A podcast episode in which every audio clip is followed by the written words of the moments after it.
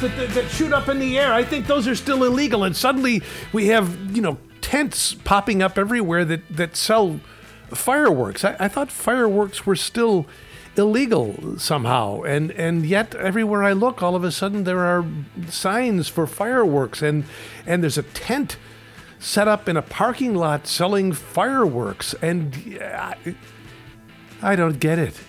I, I don't know what's legal anymore. Hey, welcome to Off Road. Welcome to the start of our summer session, in which I am going to delve into the history of some local historic showplaces, some historic palaces in the area. And what this means is that I have visited uh, five different historic movie house slash vaudeville house slash playhouse slash, uh, you know, historic showplaces. And I have uh, talked to all of the people who were around for the restoration or were around and can tell me about the historic significance of the place. And I took some pictures, and that's what's going to be going on uh, this summer. And we're starting off this one this week with the Riviera Theater in North Tonawanda, home of the mighty Wurlitzer. But I will tell you more about that shortly and what the procedure is going to be for the rest of the summer. But first, we're going to do our final episode of our LTP ensemble members at work uh, elsewhere. And for our final episode of this, we have Doug Weyand, who was uh, recently inducted as a Road Less Traveled Productions ensemble member. And Doug is working right now over there at MusicalFare to prepare a gentleman's guide to love and murder. So, Doug will be here to talk to us about uh, what's been going on with that show that had been postponed and postponed, and now it's finally on the main stage at the MusicalFare Theater. So, before we move on to the Riviera Theater and talk to Neil Lang, here's our friend Doug Weyand here on RLTP's Off Road.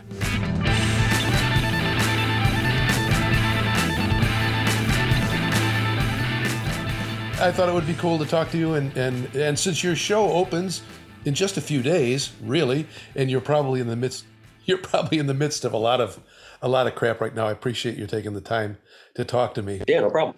So let's talk about this this show that you're directing, uh, Gentleman's Guide to Love and Murder. There was a lovely uh, article about it in the Spree this month, and I know you have to work with that that horrible Mark Sacco, who is just a he's. I'll tell you, I love his voice so much. I, I've said to him many times, if I had your voice, the whole world could just drop dead as far as I'm concerned, because he's such a talent.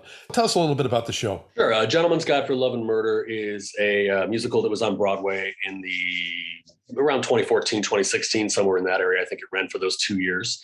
Um, and it was uh, nominated for 10 Tony Awards and won four, including Best Musical.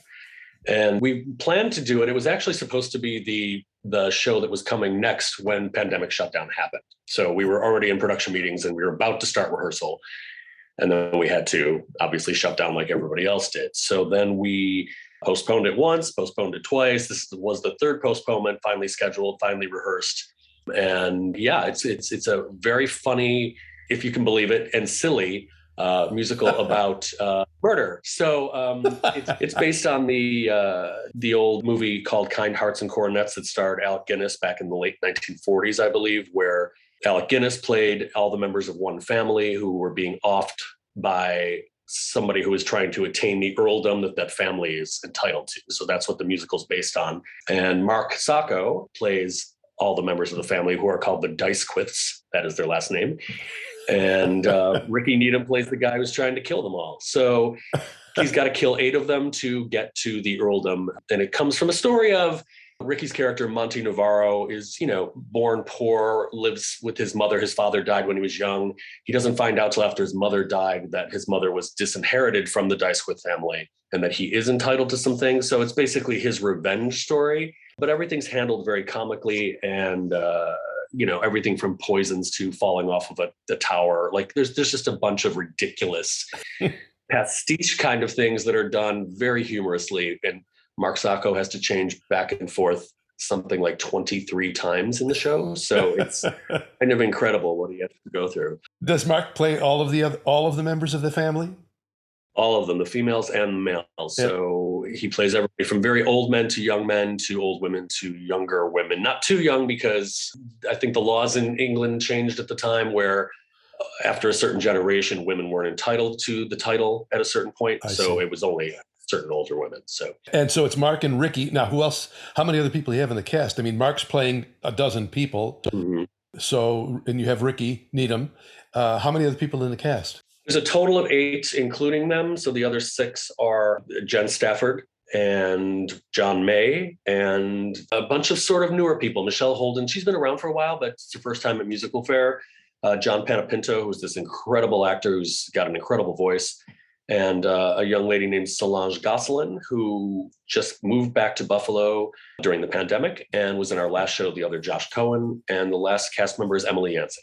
Does this kind of a show where you have a guy playing multiple roles, does this kind of show present any particular problems as a, to you as a director?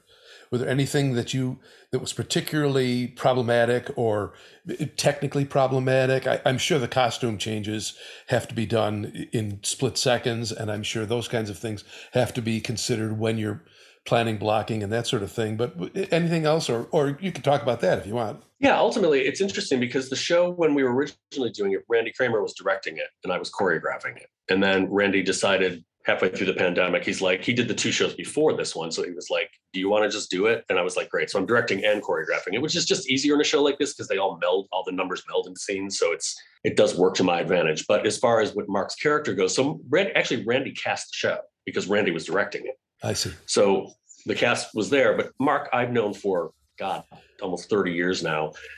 And I knew he was completely capable of it. So it wasn't going to take a hell of a lot of like, you know, you don't have to direct mark all that often. You really just have to go, yeah, that worked. Um, yeah, or maybe try that. So, but like he's getting him to distinguish the characters, and plus he's had like two years to work on it, if you think about it. So he's been playing sure, with sure. voices and all that. Um, as far as yeah, the costuming, we'll we'll actually uh, we've you know seen all the costumes. They start running with costumes later this week, so we'll see how that works. But we actually had to hire uh, a dresser for just him because there's no way he'd make some of the changes. Sometimes he has like three lines to it. change from a man to a woman and it's literally somebody's got to be there with the costume, zip him up and shove him back on stage. So it's that's his challenge. Ricky never changes the entire show, and everybody else in the show either plays ensemble people who are changing constantly too, but usually pieces.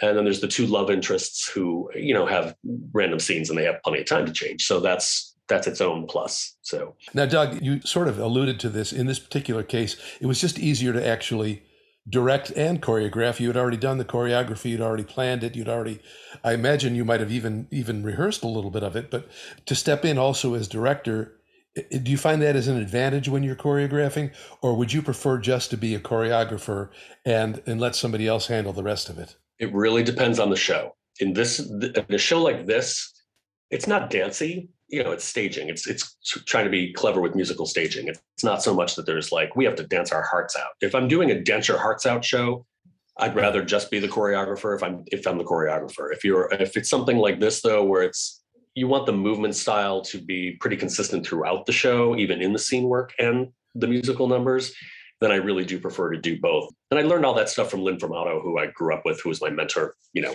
for decades.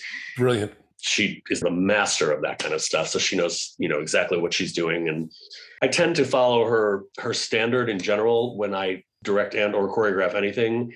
Like i do it all beforehand. I stage it all put it on paper in my own crappy writing and then teach it. Because i don't like to waste people's time. I don't like to come in and go like let's try this and try this. And there's nothing wrong with that but i pretty much know what i want. And if i give them something and it doesn't work and they have other ideas i'm more than happy to you know to incorporate those. That's all cool but like i i like to be very organized and very streamlined. And the show's about two hours long and we had it staged completely in about eight rehearsals completely done. So oh wonderful wonderful. then we've just been running it and tweaking it and playing with it and now we're starting to add the tech elements this week so. So it's about two hours long so it's not one of these huge long musicals that you're going to be sitting there for three hours. But is it a play with music or is it what you'd what people would consider a traditional musical? How would you identify it? Is this a musical theater show, or is it more of a play that has music involved? No, it's definitely a musical. There's about 25 songs in it. Wow.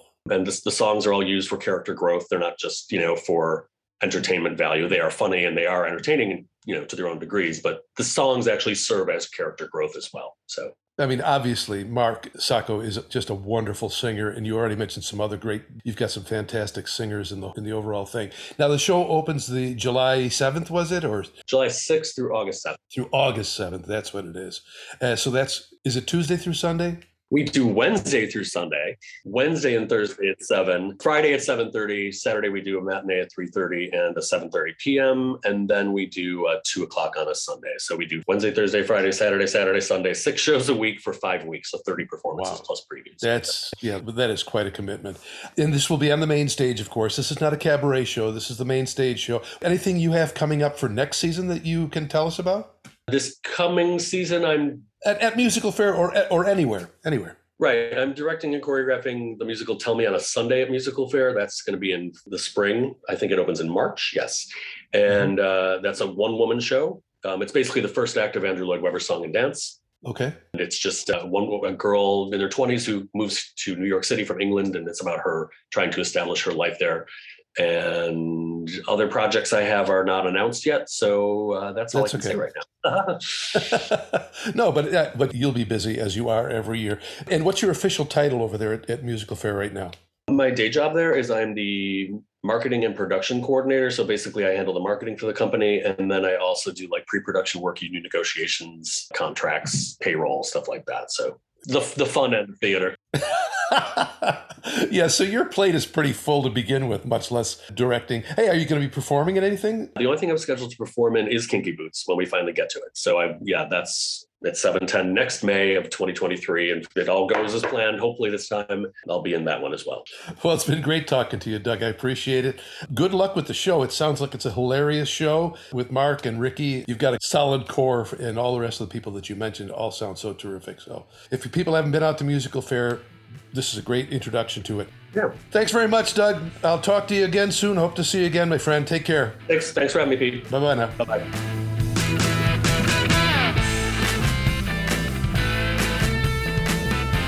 And that is our friend Doug Weyand out there in MusicalFare country out in Amherst on uh, Main Street on the Daemen College campus. And there's the music getting ready to start.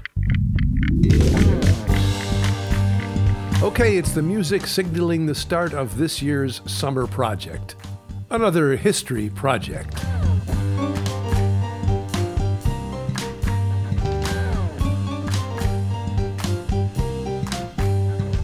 This year, covering the history of some of the local palaces, the local showplaces that are just gorgeous to visit.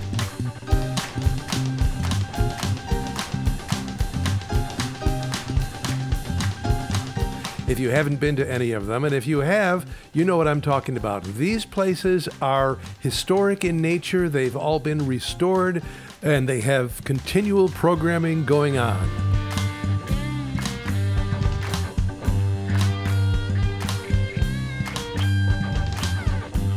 Sometimes it's still live theater, sometimes it's music or concerts, and sometimes it's a combination of both. And we're starting it off with the Riviera Theater. Now, let me tell you what the procedure is going to be for this entire program of ours.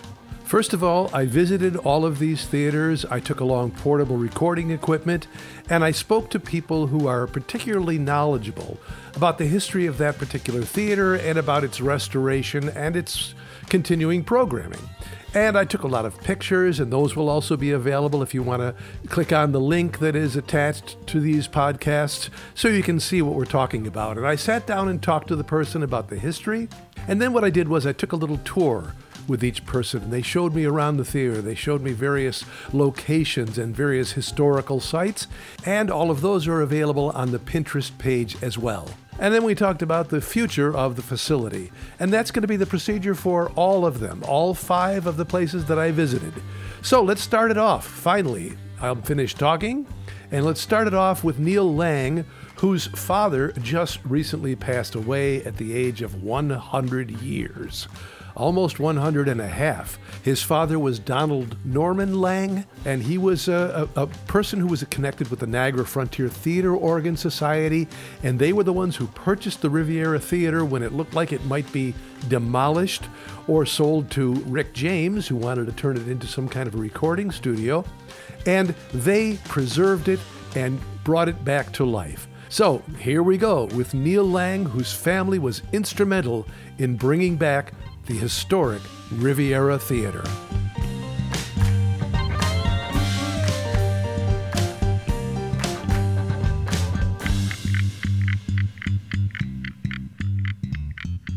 Tell me your basic connection to the whole place is from your whole family is, is what? Tell me tell me how that worked. So I could tell you the whole story. So okay. in 1970s, Dad was working at WEBR Radio. That was his WEBR. WEBR mm-hmm. 970. That I was his whole that. career. Um, 40 some years of, of, WEBR. They would get free organ concert tickets. Uh, Randy Piazza, who was the chairman of the board at that time, would do publicity by sending these free tickets to the radio stations. Well, Dad would get free tickets. So every month we got to go to organ concerts. In August of 1980, the console actually broke during an organ concert. And Randy Piazza, who was the MC of the shows, said, Anybody who knows anything about anything, we need you to come and volunteer. so Dad, myself, and my oldest brother, Stephen, we looked at each other and we said, Well, let's go down on a Saturday morning and see what, what's up. So we, we know something about something. Yeah, yeah we, that's what we said. Yeah, we, we, we, we liked the concert, so we, we decided to come down. So that was August 23rd. I remember the day. So we came down and we got the tour of what it was like. It was a disaster. The organ had originally was done with all white cotton covered wire. So there's no way of telling what problem was where. You couldn't trace things down. It was mm-hmm. it was it was a nightmare.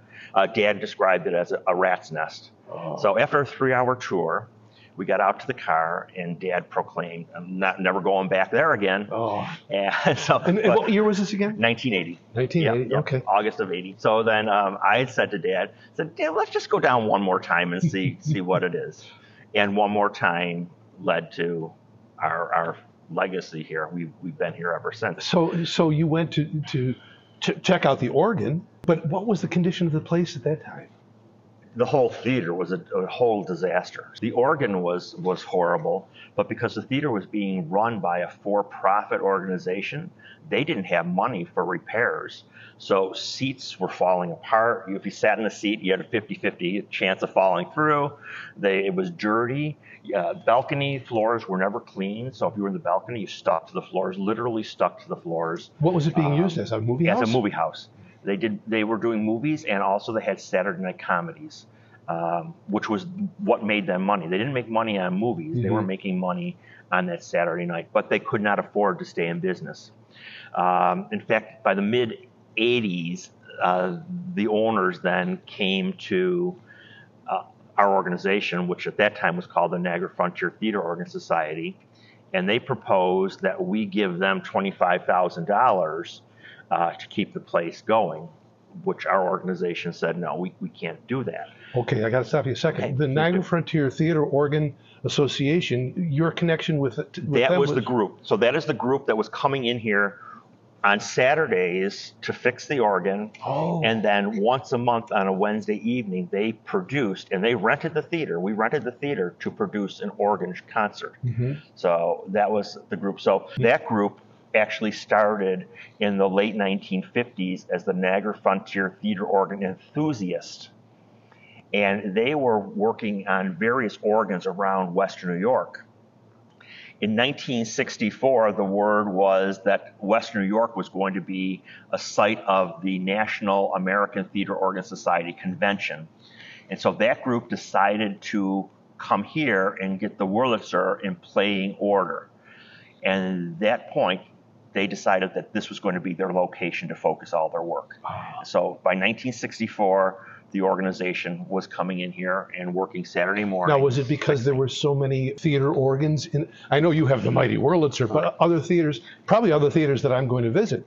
Uh, is it because there are so many, because the Wurlitzer plant was just down the road Right. here, and because there are so many other theater organs in town? Yep, and not necessarily Wurlitzer organs, but almost every so silent movie houses at the time had had a choice. If they were really really rich, they could have a full orchestra in the pit to accompany the silent movies.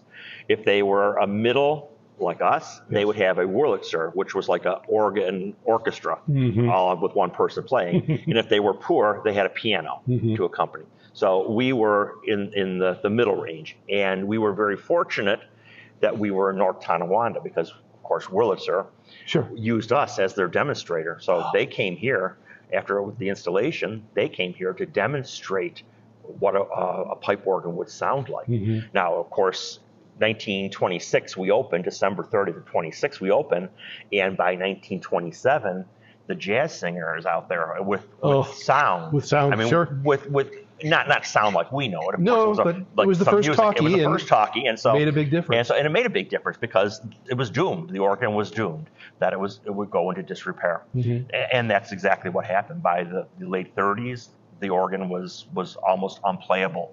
Now, do you know if the it, it was the theater at that time used for vaudeville and and other live acts, or, or even It- or even theater itself? Uh, I mean, dramas and and comedies and sort of things, or was it? Did it go from a movie house, like a silent movie house, Right. first with the, with the Wurlitzer, and then go right into talkies and just film? Well, it was never a vaudeville house because vaudeville is really this whole component of, of very specific acts. I see. But there were live shows on stage. But mm-hmm. the major focus for most of the years, the Riviera, was movies. I see. Uh, and movies, of course, uh, in the 30s and 40s was, a, was an event. You, you didn't just go to Oh, see no. a movie. You got all your news. You had they had bingo, a keno on stage. They had all these giveaways. It was it was a whole day long activity. The kids would go on a Saturday morning and they would stay there for a day and Never they would be that. entertained. And they would be entertained. And How so cool. so this was a, a community hub for people to be in. Okay, so now the tell me again the name of the Niagara was it? The, It was the Niagara Frontier Theater Theater Enthusi- organ. Theater organ enthusiasts. Okay, That so they the come in to work on the. Uh, uh, Yep, they come in to work on the Mighty Wurlitzer. Still 1980.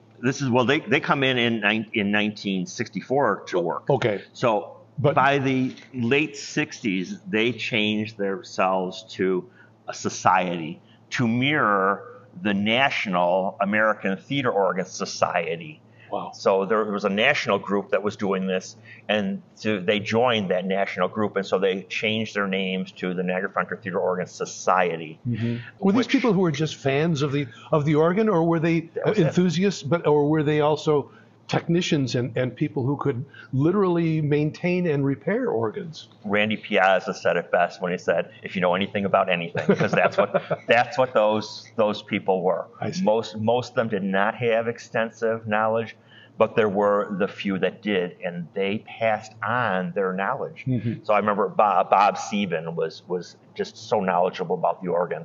Um, a guy, his last name was Hotzenbuehler. He just was so knowledgeable about the organ. So they passed on that knowledge. So even even I, in the early years, knew how to trace down problems. I knew how to Oh. fix pneumatics and, and, and fix magnets and all. I learned because they taught us how to do it. Sure. And so, you know, and, and I, I still probably to this day could go up and, and use the tang turner because that's what that little thing that holds a magnet is called a tang. I could do the tang turner and I could pull a magnet during a concert and I could clear the dust out of it and put it back and make it work. Uh, Wow. because they were they were they were great teachers. Oh, I They- bet. And and so the the history. and keeping that knowledge alive by teaching young guys, Right, you know, how, how to do it. So now th- that's how your family gets so involved. So that's how we got involved because we went to the free organ concerts and Mm-hmm. then we we had the breakdown and we we got involved. So by 83, 84, Dad and I are on the board of directors because there's nobody nobody else that wanted to be on the board of directors. Mm-hmm. So we're on the board of directors and by 86, when Randy retires, I become the chairman of the board. Dad didn't want to be the chairman of the board. So I became the chairman of the board. Uh, so- Congratulations. Right, congratulations, right? sure, Right. yeah. So was. Uh, and then Or is it a curse, yeah? no, I, I, you know, I got to tell you, I, I, I love this place. It is, it's such a passion, and you know, now since losing dad, this is absolutely, Sure. this is like his shrine. This is, Okay, so now let's talk about the renovations and how it, how it all, because as you said, in the 80s, when you were first place was really not well kept. that, that's for sure. That's one way of putting it. So, so let, let I, I'll just uh, finish the uh, the thought process Sure. of the. So, '88, the theater owners figure out they can't afford to run this theater anymore, and they announced they're going to put it up for sale. Rick James, I don't know if you're familiar with Rick, Sure. Rick James. I interviewed his brother, Put it- put- Johnson. Yeah. Okay. Put a, um, a bid in. He wanted to gut the theater and make it into a video recording studio. Oh, Uh, the owner's father, Eddie Baker, was a stage name, Doc Bebco. He was a chiropractor. He was a theater organ enthusiast, and he insisted that the Organ Society gets first shot. Told his son, "This is what I want." And oh. so, working with in August of '88, we reached an agreement with with the owners that we were going to purchase the building I see. and then it became it became a really battle because our board of directors only thought about the mighty Wurlitzer. So there was five of us. It was my mom, my dad, myself, and Craig and Laura Whitley. The five of us saw the vision of owning the building and keeping the mighty Wurlitzer versus seven other board members that said, "Well, why are we going to spend our money Mm. when all we want is The organ. The organ. Yeah. so it, it was a, a very tenacious time, but we um, They didn't Oh. start a, like a bidding war. Rick James wanted it. No, no, the He- good he part just was washed Rick his hands James. of it. Rick James was on the lam. He was in Japan. he was in Japan, and he couldn't come back into the country. So that was that was a that was a great time for us. You know, when we talk about somebody working above, Yes. that Rick James was working the, the magic of somebody else, I and see, I and see. Uh, so he couldn't get into the country, and he couldn't. So and it was so it was simply we agreed that we would purchase the theater with the help of then Mayor Betty Hoffman. She was phenomenal, North Tonawanda mayor. Um, she worked with us, gave us all of her her resources. Worked with mom and dad. Uh, dad had just retired. He retired in '87 and drove mom crazy for a year. The theater went up for sale in '88, and so they became this loving couple again. They were learning how to raise money. They, They had a mission. They had a mission. They had a mission. It was, Yeah. you know, once again, I talk about that magic spirit up above. That's what it was because they would have been they would have been divorced after after that year. But uh, This became their child. this was their child. It- Yeah. literally, it was their, you know, there were seven kids, but but this became their next kid. There must have been a great loved it. deal of fundraising and so on to because once the not just the purchase of the building, but that's I mean that's one financial hit, but then to come in here and say, how, long did it take to get it back into this condition? And, and I'm I'm not asking numbers how much, but it must have taken a while. It, it took about three years, but monetarily, it took almost nothing. And I, I can Because because of, because the of volunteers. donations Of, volunteers. volunteer. So the first thing when we first took over in '89, the first thing we did in December of '89 is got rid of smoking, and it was so controversial because it wasn't a law yet. Not yet. And we we said no, we're we're done with smoking in here because we knew what it was doing. Yes. So got rid of smoking. That next February, a year after we owned it, we started a seat save our seat campaign uh, with the help of the Ghost Light Theater. They were they were uh, here doing shows on the stage, and their crew also cleaned the theater. Uh, they cleaned volunteer cleaning every Saturday, Sunday, Friday, Saturday, and Sunday nights. They cleaned. So Ghost Light Theater, which is a community theater, Community theater group. uh, had been in here. Do you know how long they had been? Uh, s- before us, they they were in here in the early '80s, I believe. Okay. And and through through uh, probably 10 years that we owned it, they were here. So Wow. so probably 20 years they were in here. okay. But they really bought into this idea of volunteering and, and, and cleaning. So Mhm. that, that was a, a godsend. So we started the Save Our Seats campaign, and we, if you notice, little plaques on the, Yes. every seat. So Mhm. we solicited donations for in the community, and $25 a seat initially, then $35. We raised the money for the supplies, but we had a volunteer crew that every Tuesday and every Saturday they came in here in two rows at a time. They dismantled the seats, they cleaned the seats, they reupholstered the seats, everything. When we took over in February, 4, February 14th, 89, Valentine's Day, what a better day for a, a labor of love. And, uh, to save the marriage. Right? save the marriage. and, and it really is a, it's a thing of love. So, Sure. um, yeah, and the, those first, the first like month and a half, there was about seven of us that volunteered every single night for shows because we just didn't have volunteers. But mom sat at the uh, taking tickets, and every single person that came in, she asked them if they'd like to be a volunteer. That was her. That was her. Oh, it's a great theater. It's all it's all volunteer. Would you like to be a volunteer? And she was able to recruit this whole legion of, of people to volunteer. And what was the programming at that time? It was movies. We were doing strictly movies, Okay. and, and Saturday we did the comedy night still. Okay. Um, the former owners still rented from us to do the comedy nights I here. see. And so a stand-up comedy, Stand-up like comedy, a yeah. like a comedy club. Yeah, like yeah, yeah, yeah. So then, after the seats got going, we said, well, you know, we really have to do something about this dirty, ugly place. So the previous owners had painted everything pink, Pepto Bismol pink, and they painted over, and they painted over everything. It was that's All of this gold and all of Um, these yeah, beautiful well, they, colors. did, they actually didn't paint over the proscenium or the organ chambers. uh-huh. So that those weren't painted over, but all the walls, all the uh, columns there were all painted over. Everything was pink, and the lobby was pink. So we decided that we were going to first, a volunteer group, work to make the lobby look nice. So First impressions as you First walk impressions, in. yep. Yeah, yeah, yeah. Yep. At, at that time, when we took over, they had all amber light bulbs, 25 watt ambers, so you couldn't see because it was so It was so dirty. so dirty. They right? didn't wanna They show didn't it. want to show it, so they knew how bad it was. So Oh, we funny. we worked on the the lobby, and, and then after the lobby got done, somebody that was an organ concert attendee. Who was a owner of Roe Bisonite, who was a big paint company in North Tonawanda, they were shutting down, and they came to us and said, you know, we have this whole inventory of paint. Would you like paint to keep working?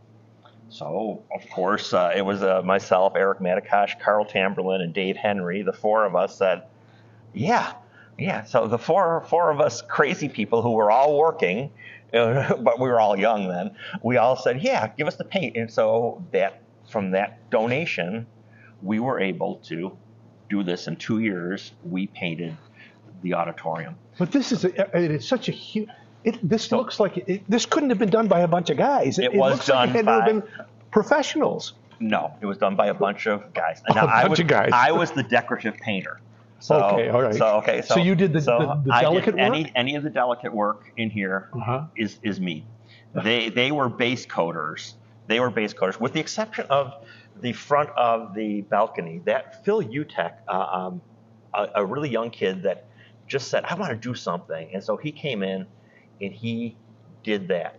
But you, You would huge never- scaffolding and everything to get up. You'd be like well, uh, let's let's talk. Leonardo da let's Vinci. talk forty foot ladder oh, on that yeah. side. So we painted that whole side with a forty foot ladder. I'm getting dizzy just hearing you right. tell me. This is a guy that was petrified of heights. I learned not to be. So that side was a forty foot ladder, and then the city was able to get us scaffolding. So we got the North Tonawanda donated scaffolding for our use. So from that point, we were able to put scaffolding up and do in the proscenium, although most of the proscenium was done on a 40 foot ladder, but this side, and then the dome. Now, the dome, dome is a really great story because the dome, the scaffolding wasn't tall enough. Now, the chandelier that's in the middle came from the Genesee Theater in the city of Buffalo. And in the 70s, the Organ Society purchased that and installed it there. That chandelier lowers down. So we lowered the chandelier all the way down, took it all apart, Ugh. and then we had another crew cleaning it.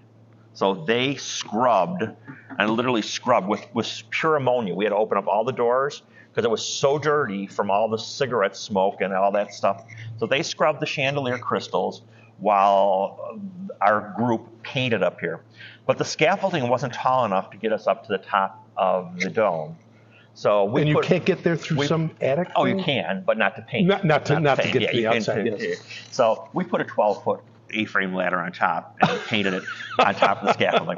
And the best, the best part of the story Oh, is this though, is me we to right? Me too. I would never at this point in my life do it, but then I was a little kid. We had somebody from the, the Tonawanda News come in and take a picture and publish it on the first, unbeknownst to us, Okay. publish it, published it on the first front page of the newspaper. So we thought for sure when we saw that, like OSHA's going to come. and- Uh, yes, Nothing. somebody's. Nothing. Nothing. Nothing. So, you know, we were lucky and blessed and everything. It's just some kids. It was. It's just some right, some stupid kids that are doing it. Now, so. let me ask you this because this is a question I should have asked first. But When did this building go up originally? So how many years of dirt and dust and smoke were you cleaning off? Construction started in January of 25. At the same time that Shea's Mm-hmm. Yes. downtown was opening, this building was starting to be built, and we opened December 30th of, of 26.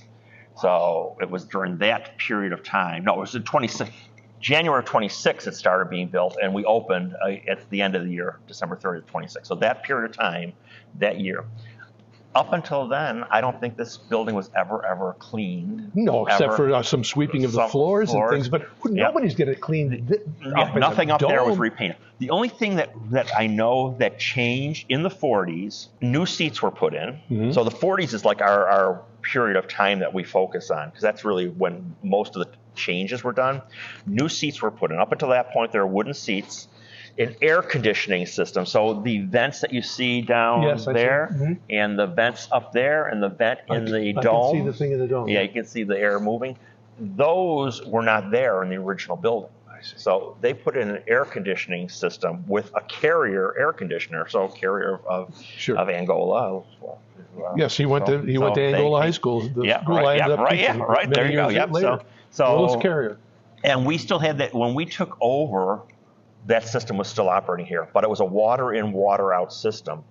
And so we paid the bill for not only for the water coming in, Mm-hmm. but for double for the sewer going out for water that was just cooling. So it was just we just could not afford to. So now, you, doing you- that. as you're redoing, remo- not remodeling, but as you're re- revitalizing this theater, what did you have to work from to know the color patterns, and or or did you not? Well, Is these are not. I can tell you these are not the real colors. First of all, There was no way of knowing, really. Well, There's there, no color I, I could. I could tell you what because I took pictures through the dirt Oh. of what was there. so uh, we were very very fortunate that whoever did the Pepto Bismol painting. yes. was a bad painter. So they did not cover very very well. So I I, could see like like these gold stripings up here. I could see right through the painting. I see. It was all it was all part of it. But we pretty much did the colors that we knew. We pretty much did the colors that we were donated. Mhm. Oh, Uh-huh. I got you. So that was that's what we we went on. We knew, and I knew at You that paint point. with the with the paint you have available. we we knew that that we were just repainting. We weren't renovating. I see. Um, first of all, the colors are, are way too shiny bright. It wouldn't have ever been a theater of this time. You, you know what Shea's Buffalo looks like in their color palette? Sure. That would be the color palette here as well. So this, this is definitely too bright. When we did the uh, proscenium with all the fruit and stuff around there, I still to this day do not know how they do it, but there's a way of doing a color behind the gold, so you get to see colors of fruit that show through the gold. If you look at Shea's proscenium, they they whoever did that, they knew how to do it. But we did what we could see through. We did the intention of, of what it was.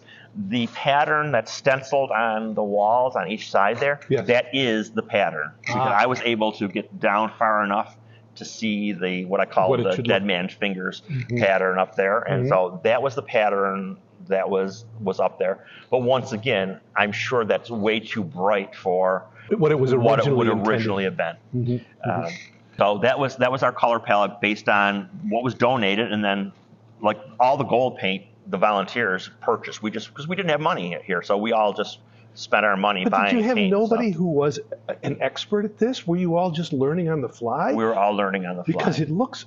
I- I mean, we all learned on the fly. all right, has it been redone since then? It has not been redone since then. This My is- God, what a this is- spectacular this is- job you guys well, did. But my dream, and always has been since the very first piece of paint we put on this wall, would to have a real professional restoration, not Mm. a reno, not a repainting, but a restoration, which would make this look like it looked in 1926. 1926. And that would be the, the, the ultimate dream is to see. well, you got four years before the hundred year right? anniversary. I know, I know. I don't think four years is going to happen, do it. but But honestly, what, what what do you think would be so different in a restoration? It's almost.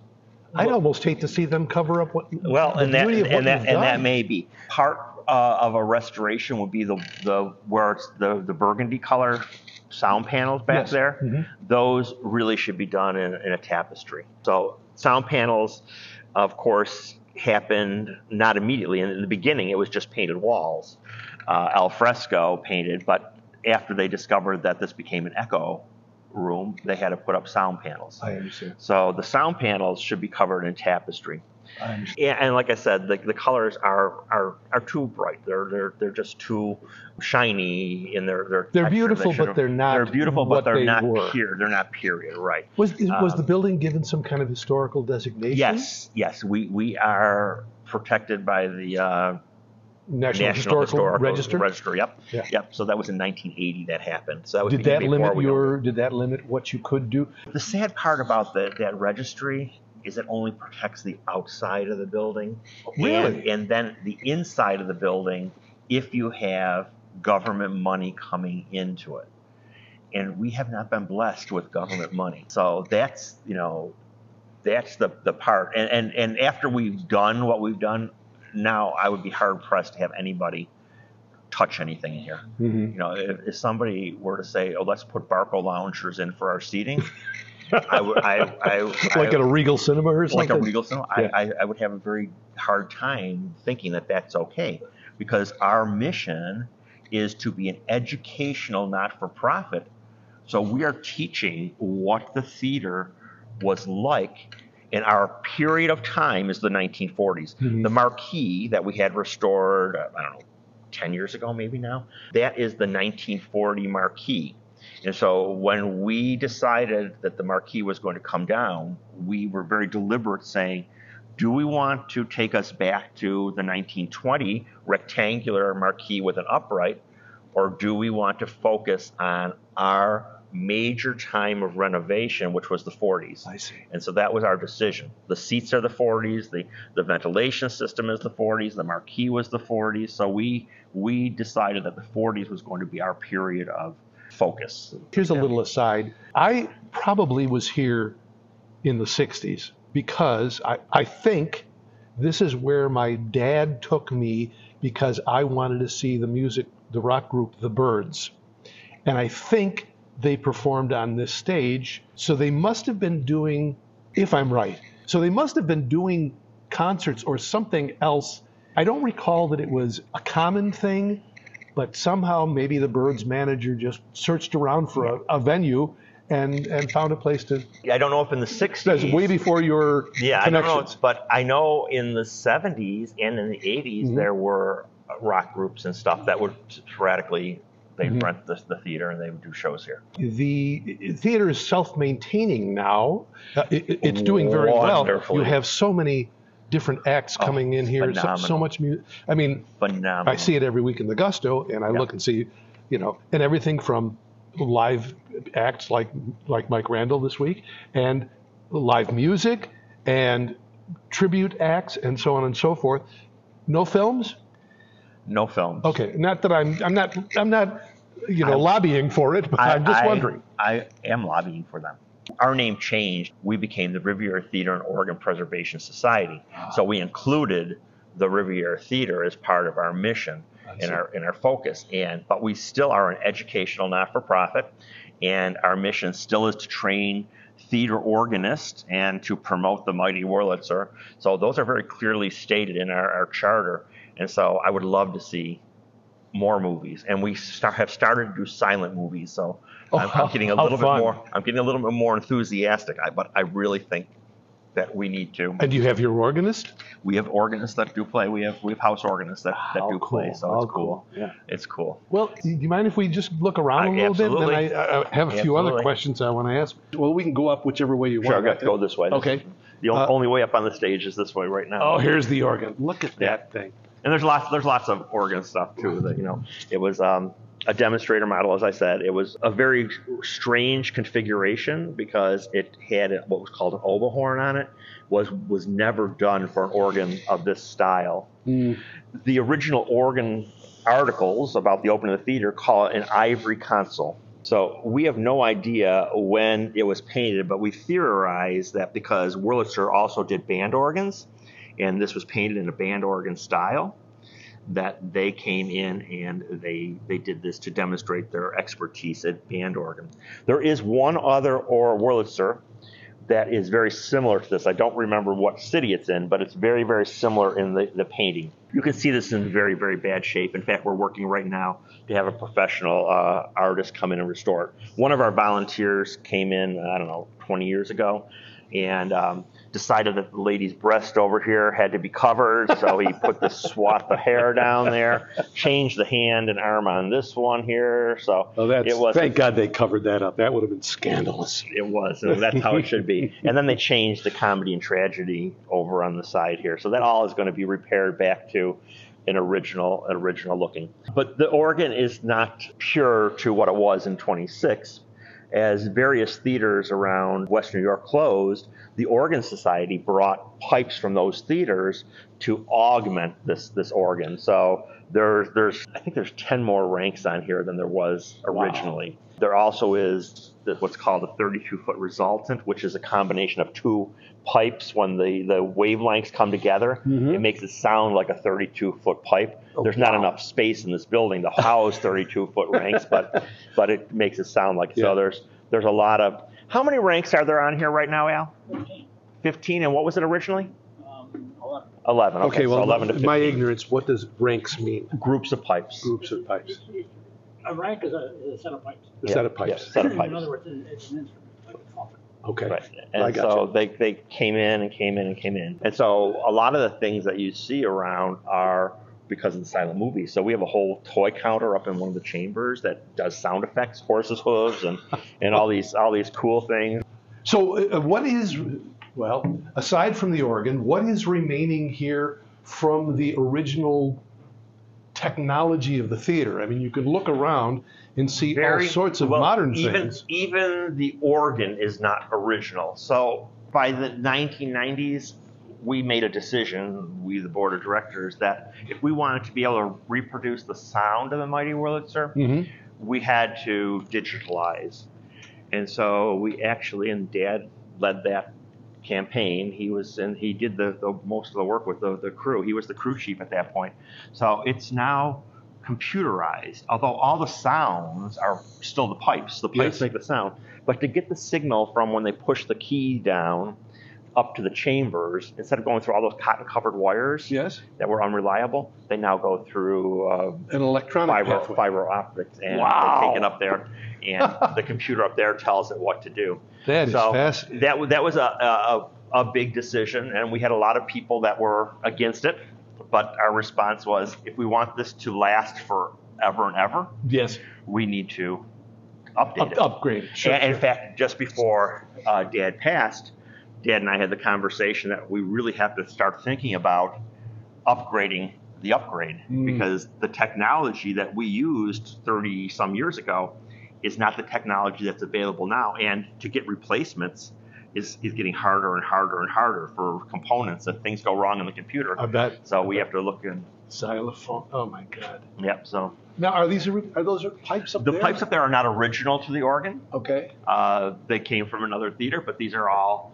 all foundation pipes. This is this is a set of 16 foot strings. So, but they're all working. They Uh-huh. all they all make sound. Gorgeous. Yeah, the system that's original is the heating system. Still, although the boiler isn't the original boiler, it's still the But- original but the radiators. radiators, yeah. Still a radiant heat.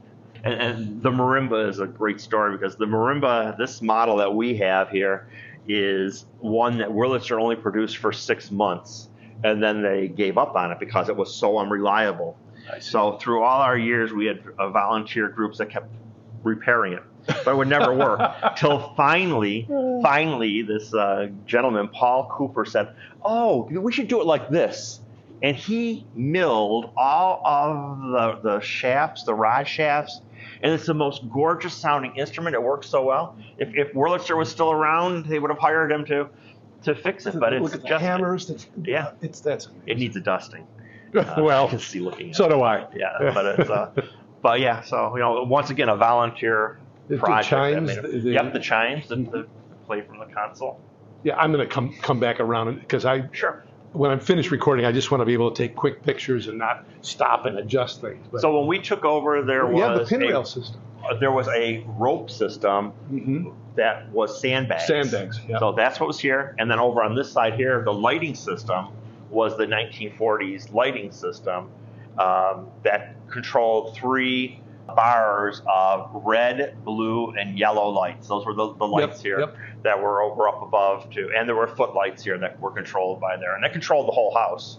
So we Th- this is all new. all new, all new. Man, look how Uh, high we, that we were is. able to get a grant. Yeah, all the way up to the Is, there's there's been no addition to the building. no addition to the building. No, no. So it's uh, So that's what uh, uh, 50, 100. How? oh, I don't know how tall it is, but it's It's I'm gonna guess 60 feet. okay.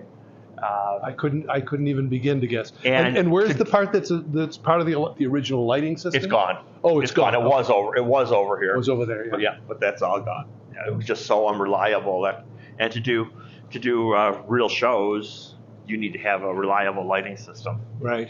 Just those border lights. That's what all theaters had in those days. Yeah, that's what it just, was, Just yep. the red, white, and blue, Yep, or red, yep. you know, amber three, and blue. three ranks of groups of lighting, bars of lighting there, and that was that's what your stage I, was. I can't get over how high because you can do a lot of. Well, you can see. What is, Oh, it's just is, full Is this the movie screen here? Yep, that's the movie screen Yeah. there. So when we first took Fly over, space. You could run. You, you could you could do Broadway shows. oh here. right, right. It's so high. Yeah, Except, except they have to be electronically controlled to do a Broadway show now. But ah, what do I know? But yeah, but, but uh, when we first came in, the movie screen was was a, a curved screen. Okay. So it was the biggest screen in Western New York because this stage was able to house it, and so you had a special lens for the. And we did, and the carbon arc projectors are still up there. So we showed everything with carbon arcs. And Sure. It was great. And then finally, we just said a flat screen is we don't need to claim anything. So flat screen was easier because then it gave us a whole lot more room. Oh yes. to fly yes. things oh, there's there. just there's just a ton of room up there. I can't get over. Th- Was this also a pit? Yes. So when we started here, when you know Dad and I and my Mhm. brother started this had housed all of the different parts of theater organs that were were scavenged. So there was a player piano down here. All of the stuff that's on those two carts back here was all down in the pit here, as well as some various other instruments that moved their way up to the chambers and stuff. Yes. But because we saw the value of having a pit, we decided to move everything up to the carts. So now it gives us a, a free pit system. Well, I uh, w- w- anything you you You want decide where to- else you I'll- want to show you, me. I'll show you the basement. 'cause Okay, it's- sure. It's, Dressing rooms. the dressing rooms. I just love the history of this stuff. That's that's why I'm doing these historical programs because Well, I'm so glad you are. because this is just an that's- excuse for me, honestly. It's just an excuse for me to go and just ogle these things. This is where the original air conditioning system blew through. This was the water part of it. Water used to trickle down through here. I see. So this is still the uh, the system. It just is the air system. So there was a dressing room back in that corner there. Uh-huh. There was one dressing room, and then there was a dressing room in this space here originally. So those are the two places. That room is the blower room for the organ, and that housed the um, pneumatic components Well, originally. what, if they didn't have live acts here except for me, what were the dressing rooms? well, the dressing was for the few live acts Ah, that were okay. here. Okay. This room here was the ushers' changing room. Oh. So there there were lockers in here. So the ushers came in here. They they met with their team leader down there, Mm-hmm. and they got changed into their uniforms, and then they reported for duty up above. Make sure I haven't paused this. I- I'm just so nervous every time. My biggest fear is that I, you and I are going to have this lovely talk, and then I'm going to go home and listen, and nothing will be there. we all erase, and I'll have to call you and say, uh, "Neil, can I come back?" And the, the answer is sure. Well, the, the I'll tell you the, the tour was was terrific. I, I don't even know what I'm going to be able to do with all these pictures I, I, because I could bore you because I could tell you everything about this whole place. well, you, you, There's so many you gave me the, the important stuff. But it, so the question I wanted to ask you, and I asked you before, but I'm going to ask you again, and you can repeat it. Wh- What is the impact of this this building and the restoration of this building on this town? Without the Riviera Theater, Webster Street would be would be a bowling alley. It was it was that's my favorite expression, the bowling alley. That's what that's what this was when we first were in here. Uh, any evening without film people coming to see movies, this street was empty. There was just nothing happening here. Mhm. Nights we were closed, totally empty because it was a, a close your business at five o'clock. That was the mentality. Close on Wednesdays, open early on Saturday mornings for a few hours, and shut everything down at five o'clock. Was there a lot of retail that, that picked There up? was still there was still retail here. There was there was uh, Murphy's across the street, which was but they still followed suit. They closed at five o'clock. They didn't stay open, so this this just emptied. And and now what is downtown is, is amazing, amazing. Now, I, I guess I guess I go back to Nestor's. Nestor's is the only thing that stayed open. Nestor's hot dogs, where Webster's Bistro is now, uh, they stayed open 24 hours, but they were still weren't busy. Um, but now now we have uh, Webster's the Bistro, gourmet French cooking down there on Webster Street. And on Webster Street, we have a great Dwyer's next door to us. It's just a phenomenal, phenomenal, classy drinking establishment. It's not not a, a dive. It's, it's just a yeah, it was a, a biker bar. it was a biker bar, yeah. This was, a, this was a biker bar. Ava's Ava's was a strip bar over here, and I don't even know if Alexander's strip club is still uh, over on down the. Well, I'll go check know. it out and check it out and go know. see it. and Let me know. Um, but that that was the seediness of this neighborhood um, when we first came in here. And with the growth of the theater, and now with the sheer number of people that come into this building Mm-hmm. uh, every weekend, restaurants just blossomed around this area because people are going to these these fine restaurants. They're not little little mom and pop shops. These are fine restaurants to eat at. Fine. Okay, this is the last question. So you, I think you already told me a little bit about some of your dreams. You'd like to show more movies here. What's what's in the future that that you know is going to happen, and then what would you like to see happen? Well, what we need to have happen, and that's in the, the planning stages right now, is we need better restrooms. We have four places in the men's room and two places in the ladies' room downstairs. And certainly, I don't know how shows operated back in the 30s, 40s, 50s. I Guess they didn't go to the bathroom, but but Ladies were just, out of luck, weren't they? yeah, just out of luck. Yeah, they they're in the short end. Uh, and and so absolutely that that is in the works right now is uh, much much better bathroom facilities. We have to move the the bars that we have during shows. That's in the works as well um, to to take care of of those A greater number. and green room space so that our acts that are coming in here don't have to go down into the basement into the 19, 30, 40 spaces. They're- just not conducive to mm-hmm. shows. So those are the things that are I, I know that are in the works In the right works. now.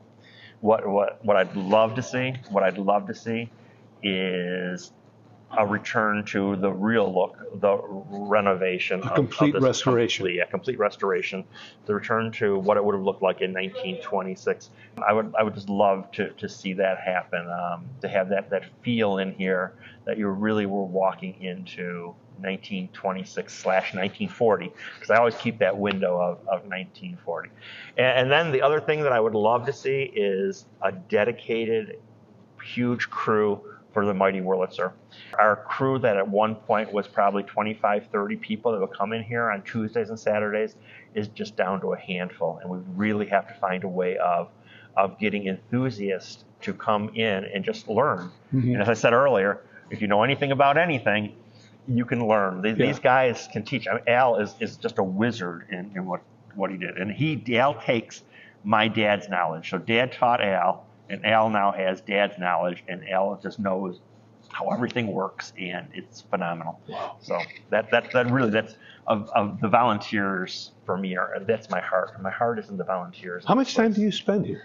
I don't now since COVID. I I've been here very rarely. Well, first of all, with Dad, I had Sure. to be totally isolated, so I had to, and I'm still very afraid of COVID. I've been I've been vaccinated and everything, but I'm still so I haven't come back yet. But um, I'm starting to feel a little more comfortable, and um, so I'm hoping that in the fall. I'll come back. And when I was before COVID, I was here every show. I, I was just, I, 'cause I love it. I just love the place. I really do. It's just a great, it's For a good reason. Great, It's a great gorgeous place. place. and- And you've done, I, I'm- I'm just astonished by what you and your volunteers have done. It's a great story. I, I swear that I would have thought this was all professional restoration that had been done. And, and the only thing professional was the ceiling from Oh, what yep, you're telling the me. ceiling. That's it. That's the only thing that we hired professional painters to, to do the ceiling. Yeah. Yeah, we, we've been blessed, and that's it's been as I said. There's some mystic, you know, maybe the mystic in the middle up there has has Somebody's kept watching us, over you. Has kept watching over us, and you know, when we needed things, those things things happened. Uh, I could. In our early years, there was probably five, six times where we just were ready to throw in the towel and say, Mm-hmm. "We don't have the money. We, we can't keep going on. How are we going to pay bills?" And all of a sudden, somebody would donate money. Hmm. It was like, you know, we were ready to close one time specifically, and somebody that we had no idea who they were left money in their estate to us. It was like it kept us going. It What a miracle. It was That's a miracle. wonderful. It was. So those are you know great. Well, Neil Lang, thank you so much for Oh, this it's tour. been my I- pleasure. I, It's will, been my pleasure. I really I'm appreciate so it. glad that you've chosen the Riviera Theater. I, it was, You know, as funny. I said, when I started getting the idea to do this historical show places, and I've been to the theater several times, the first one that popped into my head was, well, of course, the Riviera. Go go look at that place, and, and, and it's then, and, not and all, be- all because you went to a Byrds concert back in the 70s. Back in the '60s, Is, isn't that funny? I, I was I wasn't even born then. I oh. was a, I was a, a fetus. Or Right, right, yeah, right, right. You were just a dream, a sparkle, a I was sparkle in your sparkling- mom's eye. That's right.